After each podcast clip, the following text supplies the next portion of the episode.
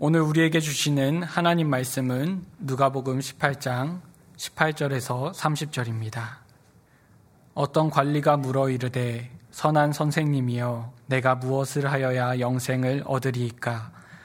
예수께서 이르시되 내가 어찌하여 나를 선하다 일컫느냐? 하나님 한 분 외에는 선한 이가 없느니라. 내가 계명을 안 하니 간음하지 말라 살인하지 말라 도둑질하지 말라 거짓 증언하지 말라 내 부모를 공경하라 하였느니라. 여짜오되 이것은 내가 어려서부터 다 지키었나이다. 예수께서 이 말을 들으시고 이르시되 내게 아직 한 가지 부족한 것이 있으니 내게 있는 것을 다 팔아 가난한 자들에게 나눠주라. 그리하면 하늘에서 내게 보아가 있으리라.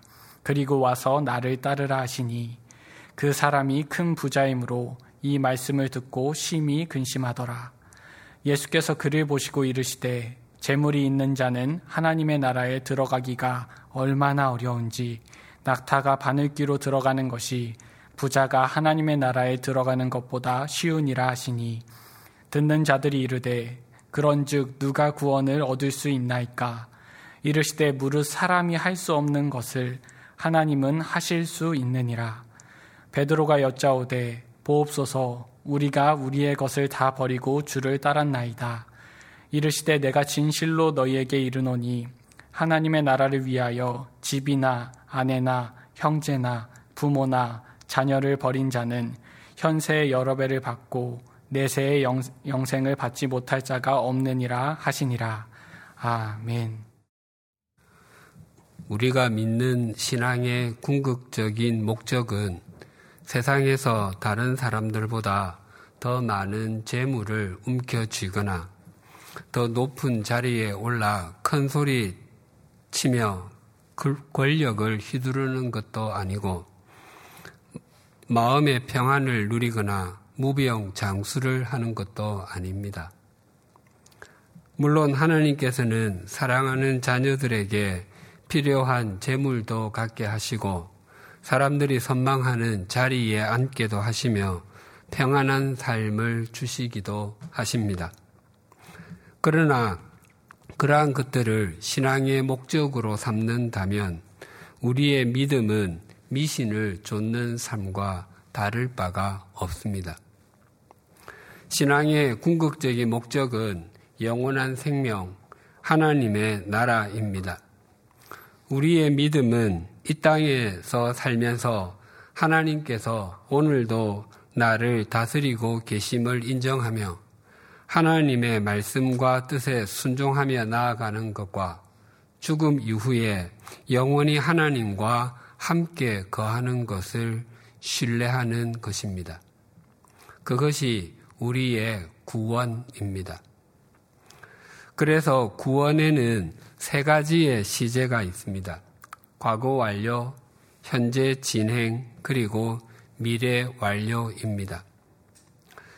즉, 우리가 우리의 구원을 말할 때 나는 구원을 받았습니다와 나는 구원을 받고 있습니다. 그리고 나는 구원을 받을 것입니다가 모두 다 옳고 바른 표현입니다. 또한 과거 완료의 구원을 칭의라고 하고 현재 진행의 구원을 성화라고 하며 미래 완료의 구원을 영화라고 합니다. 이 세 가지를 좀 더 자세히 설명드리겠습니다. 첫째, 칭의의 구원입니다. 이것은 전적으로 하나님께서 하신 일이고 이것을 위해서 우리 사람이 한 일은 없으며 하나님께서 선물로 주신 것입니다. 왜냐하면 우리는 본래 허물과 죄로 죽었던 존재, 영적으로 하나님에 대해서 시체와 같았기 때문입니다. 에베소서 2장 8절과 9절은 이렇게 증거합니다. 너희는 그 은혜에 의하여 믿음으로 말미암아 구원을 받았으니 이것은 너희에게서 난 것이 아니요 하나님의 선물이라 행위에서 난 것이 아니니 이는 누구든지 자랑하지 못하게 함이라.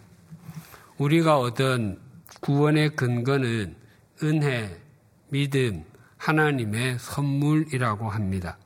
이것은 모두 우리가 노력해서 얻거나 우리가 값을 지불하고 산 것이 아니라는 것입니다. 전적으로 하나님께서 이루어 주신 일입니다. 그래서 우리가 우리의 신앙생활에서 끊임없이 확인해야 하는 것은 우리 신앙의 근거가 나 자신인가 아니면 하나님인가입니다.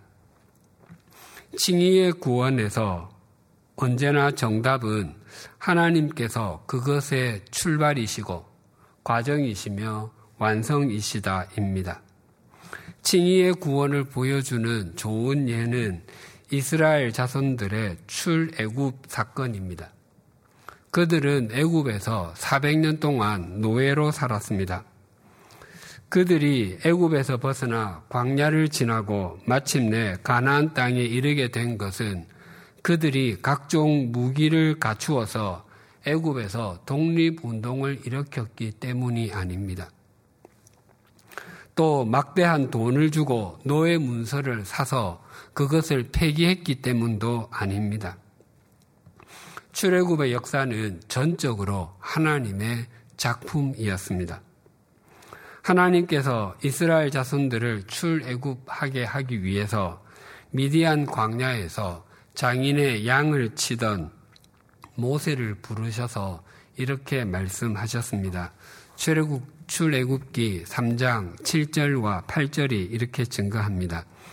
여호와께서 이르시되 내가 애굽에 있는 내 백성의 고통을 분명히 보고 그들이 그들의 감독자로 말미암아 부르짖음을 듣고 그 근심을 알고 내가 내려가서 그들을 애굽인의 손에서 건져내고 그들을 그 땅에서 인도하여 아름답고 광대한 땅, 젖과 꿀이 흐르는 땅, 곧 가나안 족속, 헷 족속, 아모리 족속, 브리스 족속, 히위 족속, 여부스 족속의 지방에 데려가려 하노라. 이 두 절에 나오는 동사, 즉 고통을 보다, 부르짖음을 듣다, 근심을 알다, 내려가다, 건져내다, 인도하다, 데려가다의 주체가 전부 하나님이십니다. 그래서 하나님께서는 애굽의 노예에 불과했던 이스라엘 자손들을 향해서 내 백성이라고 부르셨습니다. 사실 그들은 400년 동안 노예 생활하면서 하나님의 존재에 대해서는 거의 잊어버리고 있었습니다. 그러나 하나님께서는 그들을 잊지 아니하시고 당신의 때가 되어서 당신의 백성을 불러 내셨던 것입니다. 우리도 다르지 않습니다. 우리 모두는 하나님에 대해서 또 영원한 생명에 대해서 관심이 없었던 사람들이었습니다. 눈에 보이는 것이 전부라고 생각을 했고 세속적 가치관을 따르며 사는 것이 잘 사는 것이라고 생각했던 인생이었습니다.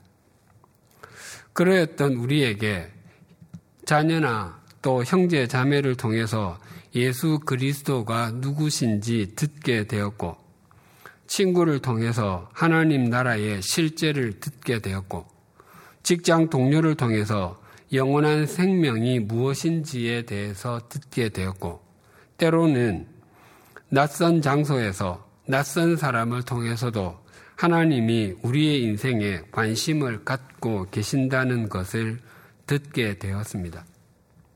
그래서 칭의의 구원은 하나님의 작품이기 때문에 언제나 수동태로 표현합니다.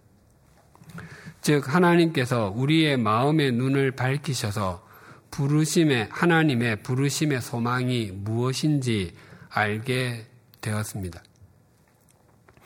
찬송가 305장 나 같은 죄인 살리신의 1절 후반부 가사가 이렇습니다.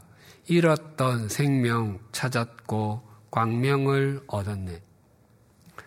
이 부분의 영어 찬송가 가사가 이렇습니다. I once was lost. 나는 전에 잃어버린 존재였었는데 but now am found. 지금은 발견되었습니다. was blind.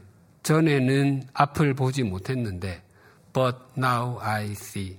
지금은 봅니다. 이런 양이나 이런 드라크마와 같았던 우리를 하나님께서 발견해 주셔서 하나님의 품에서 살게 되었고 영적으로 죽은 상태에 있었던 우리를 하나님께서 살려주셨기 때문에 지금은 하나님의 나라와 영원한 생명을 보고 누리는 사람이 되었다는 것입니다. 둘째로 성화의 구원입니다. 칭의가 신분의 구원이라고 하면 성화는 수준의 구원이라고 할 수 있습니다. 학교가 무엇인지 모르고 그저 미개인으로 사는 것이 전부라고 생각했던 사람 100명에게 그 누군가에 의해서 그들이 까막눈에서 벗어나게 되고 이해력도 갖게 되어서 고등학교에 다니게 되었다고 가정해 보십시다. 그 사람들이 같은 고등학교에 다니면 고등학생이라고 하는 신분은 동일합니다. 3년 동안 학교를 성실하게 다니게 되면 모두가 동일한 졸업장을 받게 되어서 같은 동문이 됩니다. 그러나 그들의 성적까지 동일한 것은 결코 아닙니다. 그들의 학업 수준이 달랐기 때문에 3년 동안 고, 공부한 뒤에 각각의 성적 수준에 맞는 대학으로 진학하게 됩니다. 미국의 풍자 소설가 마크 트웨인의 작품 중에 왕자와 거지라는 제목의 소설이 있습니다. 한날 한시에 톰은 가난한 집안의 아들로 에드워드 6세는 왕가의 아들로 태어났습니다. 그 둘은 다른 사람들이 생김새를 구분하기 힘들 정도로 닮았습니다. 13살이 되던 어느 날 톰은 정처 없이 걷다가 웨스트민스터 궁전에서 에드워드 왕자를 만나게 되었습니다. 두 사람은 대화를 나누었는데 에드워드는 단 한 번이라도 좋으니 네가 입고 있는 옷을 입고 잔소리할 만한 사람이 없는 곳에서 마음껏 진흙탕 속을 한번 뒹굴어 볼 수 있다면 왕이 되지 못해도 좋겠다라고 말했습니다. 톰은 단 한 번만이라도 왕자의 옷을 입어보면 좋겠다라고 했습니다. 그래서 두 사람이 서로 옷을 바꾸어 입었습니다. 그렇게 옷을 바꾸어 입고 거울을 보았는데 둘 다 소스라치게 놀랐습니다. 그전에는 몰랐는데 옷을 바꾸어 입었다고 생각되지 않을 만큼 똑같았습니다. 비록 그 둘이 서로 환경이 을 바꾸었다 할지라도 톰의 수준은 거지와 같았습니다. 톰은 화려한 그릇에 담긴 진수성찬을 먹을 때 손으로 집어서 먹었습니다. 또 넵킨이 너무 깨끗한 천으로 되어 있다며 더럽혀지지 않도록 다른 곳으로 치워달라고 말했습니다. 그리고 식사 후에 손을 씻을 물을 가져왔을 때 톰은 그 물을 그냥 마셔버렸습니다. 심지어 옥쇠를 가지고 코드를 까는데 사용하기까지 했습니다. 톰이 그런 삶을 살았던 것은 그가 비록 왕자의 옷을 입고 있다 할지라도 그 내면의 수준이 거지였기 때문이었습니다. 반면에 에드워드는 넉마를 걸치고 있고 음식을 제대로 먹지 못해서 줄임배를 움켜 쥐어야 했고 집단 위에 눕고 일어서야 했을지라도 그는 여전히 왕자였습니다. 아이들과 전쟁놀이 할 때 들고 노는 나무로 만든 칼을 들고서도 그는 마치 그것이 웨일스의 전설 속에 나오는 엑스칼리버 칼처럼 들고서 명령을 내렸습니다. 그의 내면이 내면의 수준이 왕자였기 때문이었습니다. 빌립보서 2장 12절은 이렇게 증가합니다. 그러므로 나의 사랑하는 자들아 너희가 나 있을 때뿐 아니라 더욱 지금 나 없을 때에도 항상 복종하여 두렵고 떨림으로 너희 구원을 이루라. 여기서 말하는 구원이 성화의 구원, 현재의 구원, 하나님의 자녀다운 수준의 구원을 의미합니다. 그래서 우리 그리스도인들은 날마다 구원을 받고 있습니다. 이스라엘 자손들이 전적인 하나님의 은혜로 홍해를 건넜을 때 그들을 기다리고 있었던 것은 가나안이 아니라 40년 동안의 광야 생활이었습니다. 그 기간 동안 그들은 그곳에서 더 거룩해져야 했고 하나님의 자녀다운 수준에 이르렀어야 했습니다. 그들은 그들이 하나님을 섬기는데 가장 필요한 것이 만나로 대변되는 경제적인 문제가 아니라 하나님의 입에서 나오는 모든 말씀이라고 하는 것을 배워야 했습니다. 그러나 그들은 그것을 배우는데 실패했습니다. 즉, 그들은 성화의 구원을 이루어가는 일에 실패했습니다. 오늘날 주님의 이름이 땅에 떨어지고 교회가 신뢰받지 못하고 외면당하는 것은 우리 그리스도인들이 칭의인 신분의 구원만 즐기고 성화인 수준의 구원의 삶을 살지 못했기 때문입니다. 셋째로 영화의 구원입니다. 이것은 이 땅에서 완성되지 않습니다. 예수님께서 부활하셨을 때 몸을 가지고 계셨음에도 불구하고 공간에 매이지 않으셨습니다. 제자들이 있는 곳에 가실 때 그곳에 문이 닫혀 있었음에도 불구하고 예수님은 그곳으로 들어가셨습니다. 이 땅에 종말이 이르게 되었을 때 하나님께서 우리를 그렇게 만들어 주실 것입니다. 칭의의 구원은 과거의 구원이라고 할 수 있고 성화의 구원은 현재의 구원, 그리고 영화의 구원은 미래의 구원이라고 할 수 있습니다. 그래서 칭의는 이미 우리에게 이루어진 사실이고 영화는 세상의 종말에 완성될 것입니다. 그렇다면 지금 우리에게는 성화, 수준의 구원이 가장 중요합니다. 모든 그리스도인에게는 이 성화의 의무가 있습니다. 이 성화의 과정을 통해서 우리는 점점 하나님을 닮은 하나님의 자녀가 되어 갑니다. 한 관리가 예수님을 찾아왔습니다. 그는 단지 고위 관리였을 뿐만 아니라 아주 젊은 청년이었고 감당할 수 없을 정도의 재물을 가진 굉장한 부자였습니다.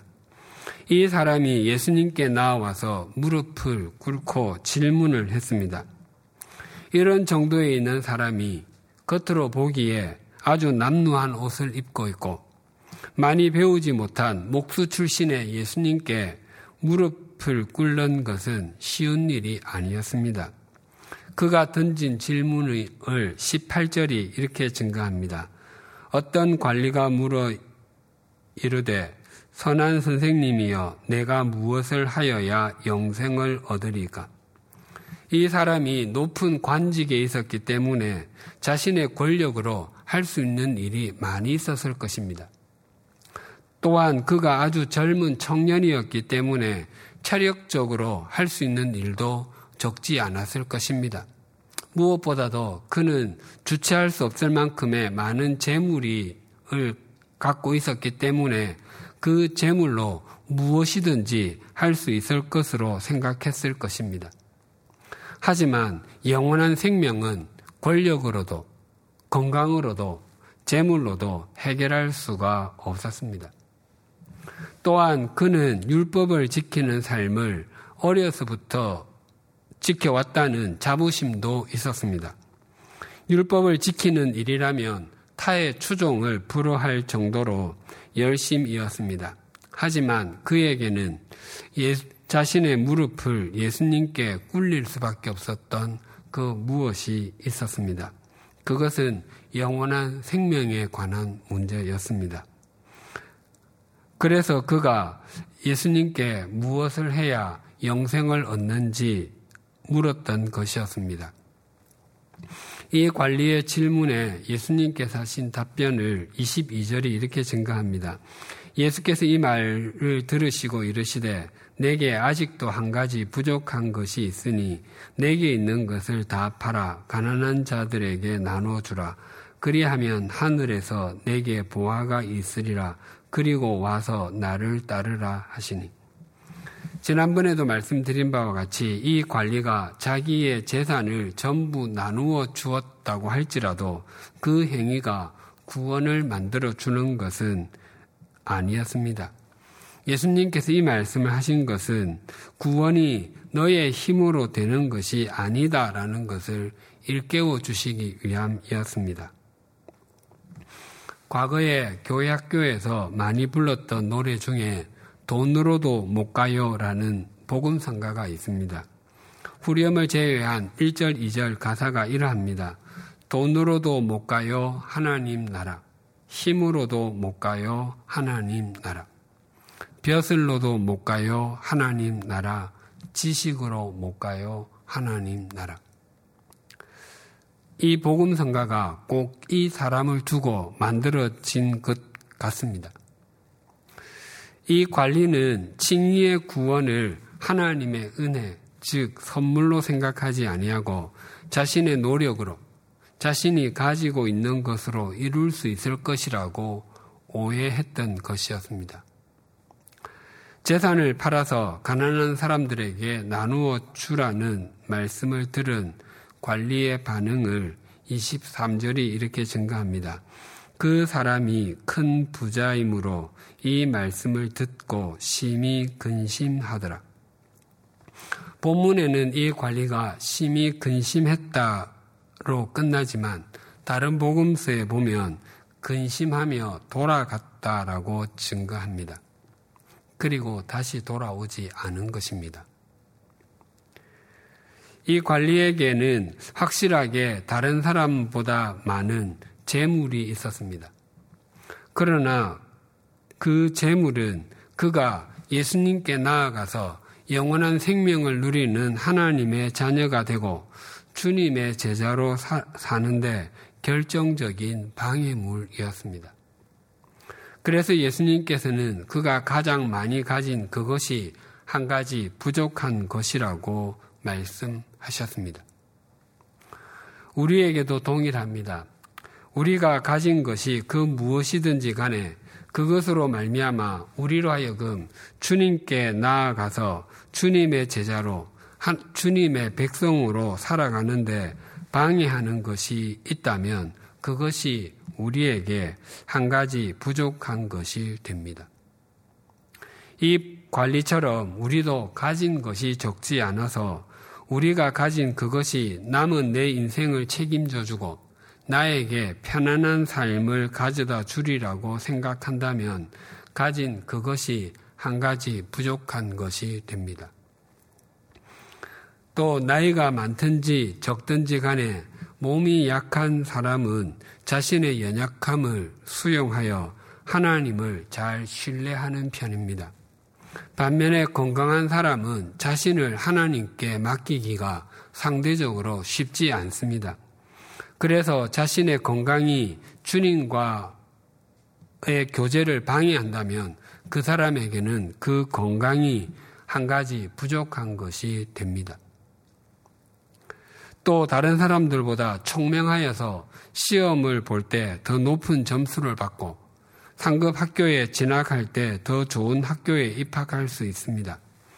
하지만 그 총명함이 그 사람으로 하여금 하나님께 나아가는 것을 방해한다면 그에게는 그것이 한 가지 부족한 것이 됩니다. 이러한 것들뿐만 아니라 우리가 가진 세속적인 가치관이나 쾌락을 추구하는 마음, 또 완고한 마음, 용서하지 못함 등 그 무엇이든지 그것이 우리로 하여금 주님께 나아가지 못하게 만들고 있다면 바로 그것이 우리 각자에게 있는 한 가지 부족한 것이 될 수 있습니다. 이 관리가 돌아가고 난 후에 예수님께서 제자들에게 이렇게 말씀하셨습니다. 24절, 25절이 이렇게 증가합니다. 예수께서 그를 보시고 이르시되 재물이 있는 자는 하나님의 나라에 들어가기가 얼마나 어려운지 낙타가 바늘기로 들어가는 것이 부자가 하나님의 나라에 들어가는 것보다 쉬우니라 하시니 재물이 있는 사람 또는 부자는 하나님의 나라에 들어갈 수 있습니까? 없습니까? 없습니다. 그러면 낙타가 바늘기로 들어갈 수 있습니까? 없습니까? 역시 없습니다. 그러면 가난한 사람은 하나님의 나라에 들어갈 수 있습니까? 없습니까? 없습니다. 하나님의 나라는 내가 내 능력이나 내가 가진 것으로 들어가는 것이 아니라 하나님께서 은혜로 넣어주시는 것입니다. 낙타가 바늘기로 들어가는 것이 무슨 의미인지에 대해서는 몇 가지 해석이 있습니다. 첫째는 바늘귀가 작은 문을 뜻한다고 보는 것입니다. 고대의 도시들은 큰 성으로 둘러싸여 있고 그 성에는 출입하는 큰 문이 있었습니다. 외적으로부터 그 성을 보호하기 위해서 그 성문은 해가 떠 있을 때는 열려 있었지만 해가 지면 문을 닫았습니다. 그리고 그 다음날 해가 떠야 다시 문을 열었습니다. 혹 밤에 중요한 공무가 있을 때에는 그 성문 옆에 있는 작은 문을 열었는데 그것을 바늘 구멍 문이라고 불렀다고 합니다. 또 혹 상인들이 늦은 밤에 낙타에 짐을 싣고 성으로 들어가려고 할 때 그 바늘 구멍이라고 불리는 문을 열어줄 때가 있는데 그러면 상인은 낙타에 있는 짐을 모두 내려서 하나씩 하나씩 넣어야 할 뿐만 아니라 낙타도 그 문으로 들어가기 위해서는 무릎을 꿇고 머리를 최대한 숙이고 아주 고통스럽게 들어가야 했습니다. 이처럼 부자도 자신이 가진 것을 모두 내려놓고 겸손하게 무릎을 꿇어야 하나님의 나라에 들어갈 수 있다라고 해석하는 것입니다. 그런데 예루살렘 성에는 이 작은 문이 있었다는 기록도 없고 증거도 없습니다. 둘째는 낙타가 밧줄의 오역이라고 보는 것입니다. 헬라어로 낙타를 카멜로스라고 합니다. 그리고 선박을 매는 밧줄을 카밀로스라고 한다고 합니다. 알파벳 하나 차이입니다. 그래서 밧줄을 바늘에 꿰는 것처럼 힘든 것을 의미한다고 보는 것입니다. 선박을 매는 밧줄의 굵기는 최소한 제 손목 정도는 됩니다. 낙타나 선박용 밧줄이 바늘기로 통과하지 못하는 것은 동일합니다. 셋째로 과장법의 표현으로 보는 것입니다. 이것이 가장 적절한 해석이라고 여겨집니다. 예수님은 마태복음 7장에서 형제의 눈 속에 있는 티는 보고 내 눈 속에 있는 들보, 통나무는 보지 못하느냐라고 말씀하셨고 마태복음 18장에서는 작은 자 중 하나를 실족하게 하면 차라리 연자 맷돌이 그 목에 달려서 깊은 바다에 빠뜨려지는 것이 낫다라고 말씀하셨는데 이것이 과장법적 표현입니다. 낙타가 바늘기로 들어가는 것을 어떻게 해석하든지 간에 그것은 거의 불가능하다는 것을 의미합니다. 또한 부자는 단지 돈이 많은 사람을 가리키는 것이 아니라 이 관리처럼 자신의 힘으로 구원을 이루어 내려고 하는 사람을 의미합니다. 그래서 예수님께서 낙타가 바늘귀로 들어가는 것보다 부자가 하나님의 나라에 들어가는 것이 더 어렵다고 말씀하시는 것은 인간이 인간의 노력으로는 결코 영원한 생명을 누릴 수 없다는 것을 강조해서 말씀하시는 것입니다. 예수님의 말씀을 들은 사람들의 반응을 26절이 이렇게 증가합니다. 듣는 자들이 이르되 그런즉 누가 구원을 얻을 수 있나이까? 제자들은 갑자기 깊은 좌절감 같은 것을 느꼈습니다. 예수님을 찾아온 사람은 그 어느 면으로 봐도 제자들보다 못한 면이 없었습니다. 그 사람은 세상적인 조건을 잘 갖추고 있었을 뿐만 아니라 종교적인 열심도 있었습니다. 저런 사람이 하나님께 인정을 받지 못한다면 누가 인정을 받을 수 있는, 있다는 말인가 하고 탄식하는 것입니다. 그때 예수님께서 하신 말씀을 27절이 이렇게 증가합니다. 이르시되 무릇 사람이 할 수 없는 것을 하나님은 하실 수 있느니라. 영원한 생명인 구원은 사람이 만들어내는 것이 아니라 하나님께서 사람들에게 주시는 것이라는 의미입니다. 우리는 그 영원한 생명을 은혜로 선물로 받은 사람들입니다. 이제 우리에게 남은 것은 성화의 구원을 이루어가는 것, 즉, 하나님의 말씀에 순종해서 더 바르고 더 의롭게 사는 것입니다. 그것이 하나님의 자녀다운 자녀로서 또 영원한 생명을 얻은 사람으로서 마땅한 일이기 때문이기도 하고 우리의 그러한 삶을 통해서 우리 자신과 우리 가정, 우리 일터, 우리 사회가 더욱 새로워질 것이기 때문입니다. 어제는 일제의 식민 통치에서 해방된 지 75주년이 되는 광복절이었습니다. 일제 강점기에 안중근 의사, 윤봉길 의사를 비롯한 많은 사람이 조국의 광복을 위해 자신의 몸을 던졌지만 당시 우리에게는 스스로 독립할 힘이 없었습니다. 하지만 하나님께서는 강대국에 의해서 우리나라가 일제에게 일제의 속박에서 벗어나게 해 주셨습니다. 하나님의 은혜였습니다.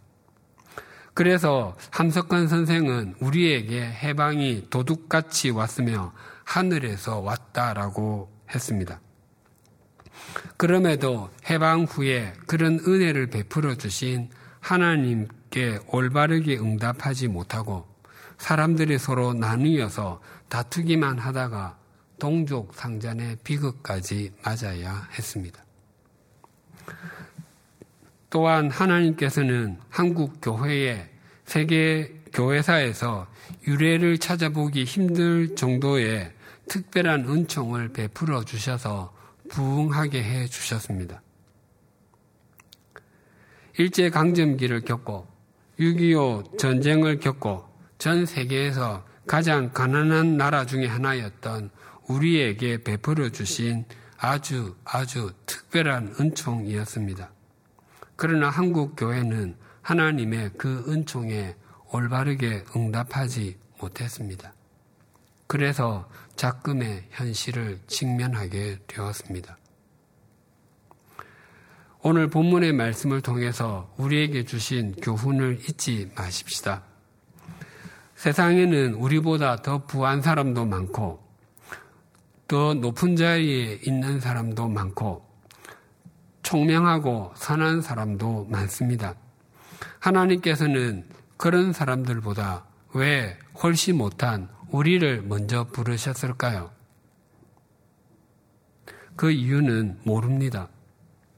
하나님께서는 께서 우리를 사랑하시고 긍휼히 여겨 주셔서 하나님의 자녀가 되게 해 주시고 영원한 생명을 주셨습니다. 이것은 100% 하나님께서 하신 일입니다. 그러나 우리가 하나님의 자녀다운 수준의 삶을 사는 것은 우리의 책임이자 우리의 의무입니다. 지금은 주님의 이름이 존중받지 못하고 교회가 교회답지 못하다고 욕을 먹을지라도 우리의 힘이신 하나님을 신뢰하고 영원한 생명을 가진 자답게 믿음의 길을 걸어 가십시다. 주님께서 형편없어 보였 던 제자들을 통해서 세상을 새롭게 하여 주셨듯이 우리를 통해서 이 땅의 교회와 우리 사회도 새롭게 해 주실 것입니다. 이것이 가능함을 믿는 것은 무릇 사람이 할 수 없는 것을 하나님은 하실 수 있기 때문입니다. 기도 드리시겠습니다.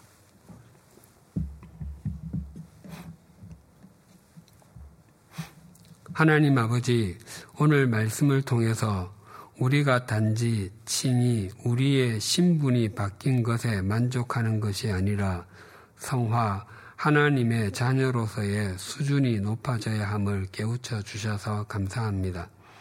그럼에도 우리는 옛 사람에 속하여 우리의 욕망과 세속적 가치관을 따라 사는 것을 즐기는 본성이 있음을 고백합니다. 낙타가 바늘귀로 들어가는 것이 있을 수 없는 일이지만 그보다 더 불가능했던 허물과 죄로 죽었던 우리를 살려주시고 마음의 눈을 밝히셔서 영원한 생명을 누리게 해주셔서 감사합니다. 이제는 우리의 현재의 구원, 구원을 이루어가는 삶을 신실하게 잘 살아내게 하여 주시옵소서. 하나님 아버지, 35년 동안 일제에 유린당한 우리에게 도둑같이 하늘에서 해방을 허락해 주시고 지난 75년 동안 우리를 극률히 여겨 주시고 역사해 주셔서 감사합니다. 하지만 작금의 우리의 사회와 한국 교회는 하나님 앞에 참 부끄럽습니다. 이제부터라도 우리 그리스도인들이 수준의 구원의 삶을 잘 살아낼 수 있도록 인도하여 주시옵소서 눈물을 흘릴지라도 진리의 씨를 뿌리고 생명의 삶을 살아내므로 하나님의 때에 열매를 거두게 하시는 것을 목도하게 하여 주시옵소서. 오직 하나님만을 힘으로 여기는 우리 그리스도인들을 통해서 온갖 갈등이 점점 줄어들게 하시며 교회와 사회가 새로워지게 하여 주시옵소서. 사람으로는 할 수 없게 보이는 이 일이 하나님으로 인해서 이루어지는 것을 보게 하여 주시옵소서 예수님의 이름으로 기도드립니다. 아멘.